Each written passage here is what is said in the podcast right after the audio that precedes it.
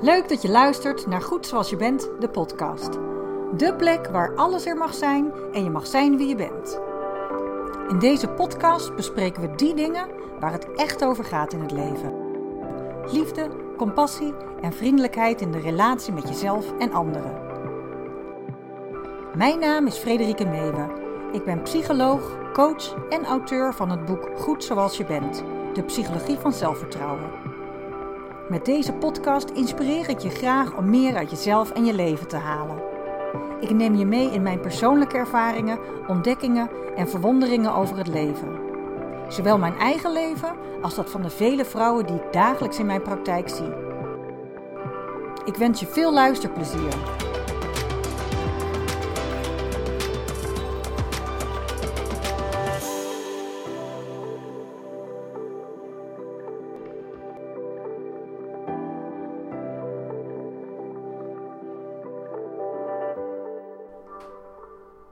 Welkom bij weer een nieuwe episode van Goed Zoals Je Bent, de podcast.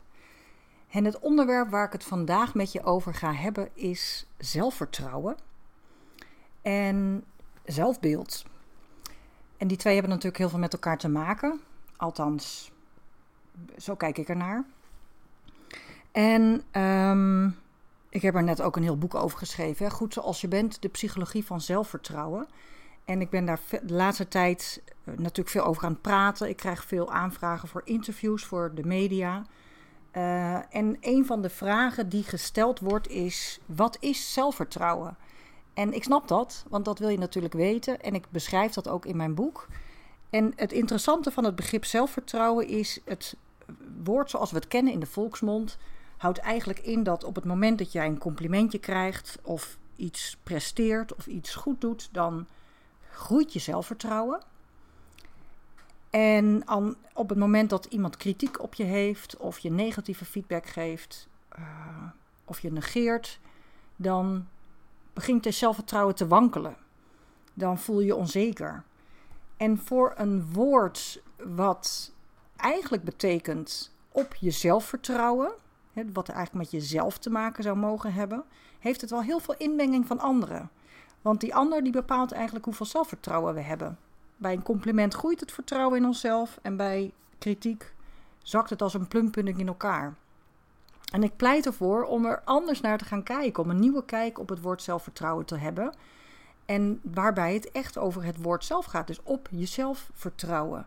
En daarvoor is het nodig dat je gaat kijken naar dat zelfbeeld wat je hebt ontwikkeld. We hebben allemaal een zelfbeeld. We hebben allemaal een manier waarop we over onszelf denken, hoe we onszelf waarderen, hoe we naar onszelf kijken. En dat kan een positief zelfbeeld zijn als we uh, oké zijn met onszelf en lekker in ons vel zitten en uh, onszelf goed vinden zoals we zijn. Het kan ook negatief zijn als we heel kritisch en streng naar onszelf zijn en onszelf weinig waard vinden. En je kunt ook een voorwaardelijk zelfbeeld hebben. Want het houdt eigenlijk in dat je, van jezelf eerst aan allerlei voorwaarden moet voldoen om jezelf goed genoeg te vinden. En dat zelfbeeld heeft alles weer te maken met zelfvertrouwen. Want met name mensen met een laag zelfbeeld of een negatief zelfbeeld, die hebben weinig zelfvertrouwen. Die vinden het moeilijk om op zichzelf te vertrouwen. Hoe dat zelfbeeld ontstaat, het begint eigenlijk al heel erg vroeg in je jeugd. Je kunt het zo zien dat je als het ware als een blanco, vrij en kwetsbaar wezen geboren wordt. En dat bedoel ik niet kwetsbaar in de, in de zin van zwak, maar in, in de zin van openstaand. En nog voor alles uh, ja, bevattelijk zijn, zeg maar. Uh, je wordt zo geboren. En dan maak je meteen al allerlei dingen mee, waardoor je beschermlaagjes opbouwt. En dat begint al met iets heel kleins. Ik noem het voorbeeld ook in mijn boek. Eh, stel je ligt in de box en je begint te huilen. Je wil heel graag opgepakt worden. Maar je moeder is even niet in de buurt, want ze zit op de wc en ze moet heel nodig poepen. En daardoor duurt het ook wat langer voordat ze bij je kan zijn bij de box en je weer op kan pakken. Waardoor jij op dat moment, en dat weet je natuurlijk niet heel bewust, al een te maken krijgt met verlating of met misschien wel een klein traumaatje. ik heb mijn moeder nodig en ze is er niet.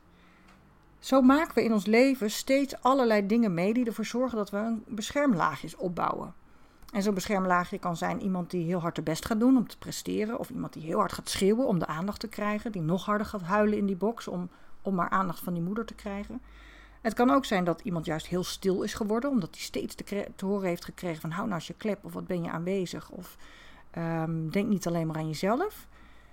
Dus we, op die manier bouwen we allemaal beschermlaagjes op en krijgen we een bepaald idee over hoe de wereld is, maar ook hoe we zelf zijn en ook hoe we moeten zijn. En dat is wat we als het ware het zelfbeeld, de manier waarop we naar onszelf kijken. En op het moment dat je in een liefdevol gezin opgroeit, waarin er veel aandacht was voor jouw unieke wezen en waar, wat alle, waar alles er mocht zijn, dan heb je kans dat je een positiever zelfbeeld opbouwt dan wanneer je vaak afgekat werd of genegeerd werd, of misschien zelfs verwaarloosd of misbruikt werd. Want dan is de kans groot dat je een negatief zelfbeeld hebt opgebouwd. Nou, als je het nou hebt over op jezelf vertrouwen en dat zelfvertrouwen, um, dan kan je je misschien ook voorstellen dat mensen met een negatief zelfbeeld meer geneigd zijn om zich wat aan te trekken van de mening van anderen. Uh, en hun voeding als het ware of hun bevestiging meer uit de omgeving halen, omdat ze dat bij zichzelf niet goed kunnen vinden, want die basis is niet goed opgebouwd. Terwijl mensen die die basis wel beter hebben, dus meer op zichzelf vertrouwen, die hebben ook minder die bevestiging van die buitenwereld nodig. Nou, in mijn praktijk zie ik heel vaak vrouwen, en ook wel mannen overigens, maar met name vrouwen, die te maken hebben met um, dat gebrek aan zelfvertrouwen of een negatief zelfbeeld. Dus niet een gebrek aan een negatief zelfbeeld, maar juist last hebben van een negatief zelfbeeld.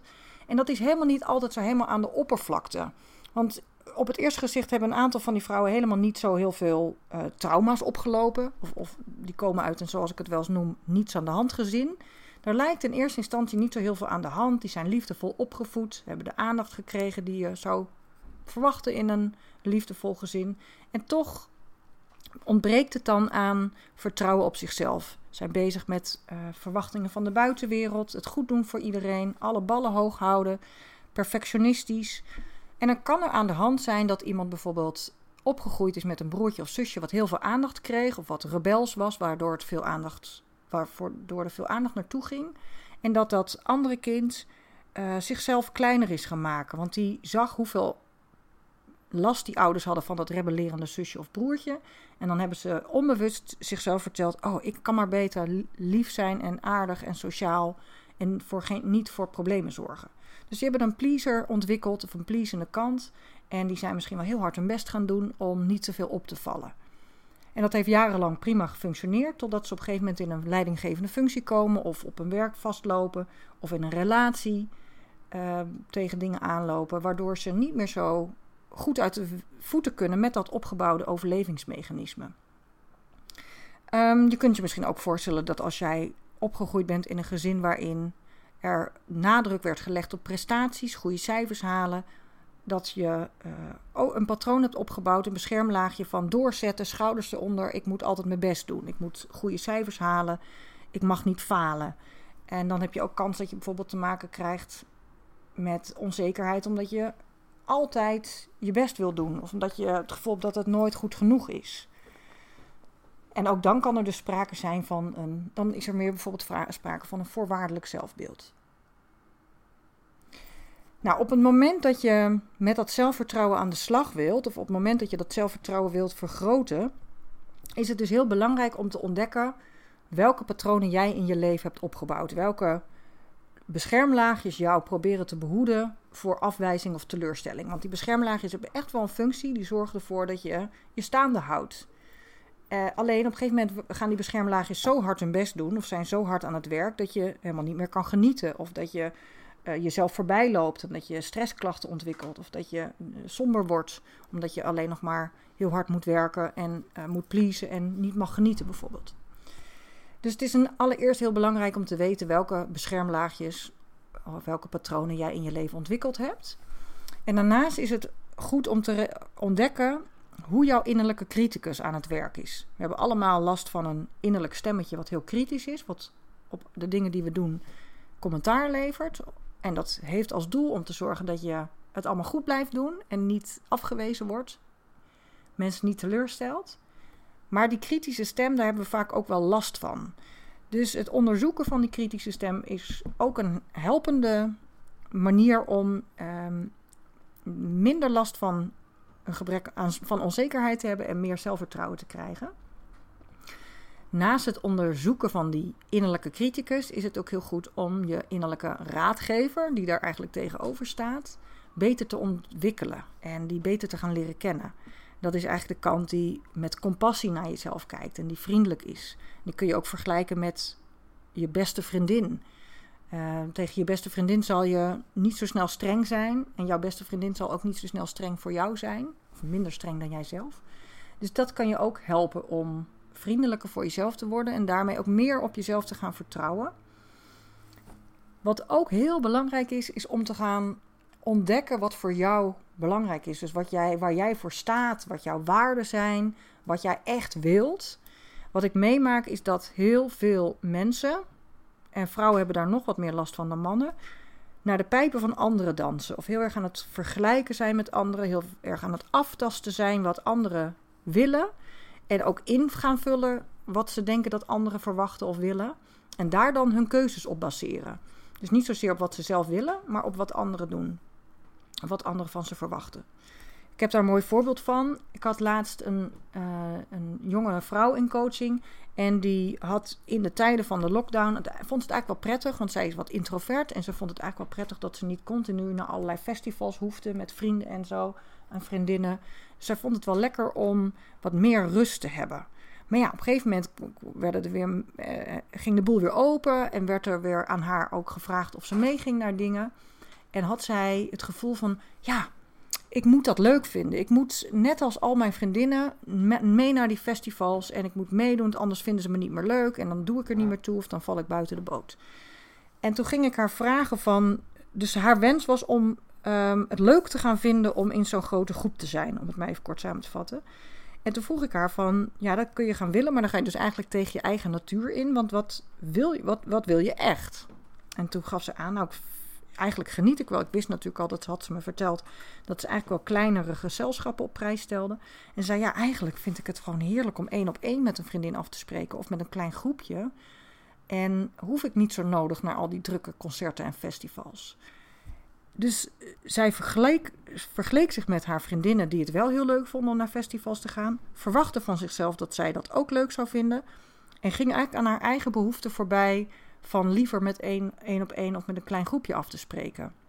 En toen zij dat inzicht had van, oh ja, ik hoef het niet leuk te vinden om met zo'n grote groep bij een druk festival te staan.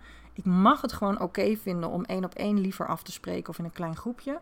Gaf haar dat heel veel rust. Want daardoor kon ze andere keuzes gaan maken. En kon ze bijvoorbeeld tegen haar vriendinnen zeggen: Ik ga niet mee naar dat concert. En dat is niet omdat ik jullie niet leuk vind, maar het is me gewoon te druk. Dat kost mij zoveel energie. Ik spreek liever met een etentje met jullie af of één op één. Dat is dus een voorbeeld van ehm, stilstaan bij jouw eigen behoeftes en verlangens. In plaats van te kijken hoe anderen het doen en mee te gaan in de verwachtingen van die anderen. Dus het is heel belangrijk om stil te gaan staan bij wat zijn mijn behoeftes, wat zijn mijn verlangens, wat zijn mijn waarden. Dus waar sta ik voor, wat vind ik uh, waardevol in het leven. En je kunt ook een lijstje maken met vijf kernwaarden. En dat bij wijze van spreken als richtingaanwijzers voor jezelf hanteren. Die jou helpen om de keuzes te maken in je leven. En stel dat je een mooi lijstje hebt met gezondheid, uh, vrijheid, echt contact, harmonie, ik noem maar iets. En je hangt dat ergens op en je loopt er elke dag even langs om te checken van... hey, heb ik genoeg gezond geleefd vandaag? Heb ik genoeg vrijheid ervaren? Was er echt contact? En was, het was er harmonie in mijn leven? En als je dan steeds nee moet zeggen, dan kan het zijn dat je niet de juiste keuzes maakt. En dat je misschien wel bij moet sturen en dat je andere keuzes hebt te maken. En dat helpt je echt om dichter bij jezelf te gaan komen en meer op jezelf te gaan vertrouwen. Ehm, wat voor mij ook nog een andere hele belangrijke pijler is, die we niet van nature vaak doen, of wat we van nature vaak niet doen, is meer te gaan luisteren naar je gevoel. En je lijf te gaan betrekken in het maken van je keuzes en in je dagelijks leven. Wij hebben als mens zitten we eigenlijk heel ingenieus in elkaar. We hebben een lijf en we hebben een hoofd. En dat denken, dat, hebben, dat lijf hadden we echt al eerder dan dat denken. Dat denken is pas later ontwikkeld. En dat lijf dat geeft allerlei signalen af. En dat vertelt dingen en dat geeft ons informatie over hoe het met ons gaat. Dus op het moment dat jij bijvoorbeeld lichamelijke klachten hebt of stressklachten hebt, wat in wezen eigenlijk ook een lichamelijke klacht is, dan is dat een signaal van je lijf dat er iets aan de hand is. Dat je dingen aan het doen bent die niet goed voor je zijn of waar je niet happy van wordt. Dus het is heel belangrijk om die signalen serieus te nemen. Wat we als mens geneigd zijn, is om die signalen weg te stoppen. Hè, dat die emotie weg te stoppen, uh, te negeren, de pijn te negeren, door te gaan, schouders eronder. Want dat is het overlevingsstraatmechanisme wat we geleerd hebben. Hupsakee, doorgaan, niet zeuren. Maar daarmee plegen we roofbouw. Want we negeren een heel belangrijk signaal, waardoor dat signaal eigenlijk alleen maar harder gaat gillen. Je kunt je vergelijken met een kind wat aandacht wil. Dat, dat zit aan je, aan je jas te trekken, want die wil aandacht. En jij negeert dat en dat kind begint alleen maar harder te trekken. Die begint op een gegeven moment een beetje te, te zeuren. En je reageert nog steeds niet. Dan begint het nog harder te zeuren en nog harder te trekken. En je reageert nog steeds niet. En dan begint het te brullen. En op een gegeven moment ligt het krijzend op de grond. Omdat jij gewoon geen aandacht aan dat kind besteedt. Zo is dat ook met een lichamelijk signaal. Op het moment dat je er geen aandacht aan besteedt, gaat het alleen maar harder gillen en zeuren.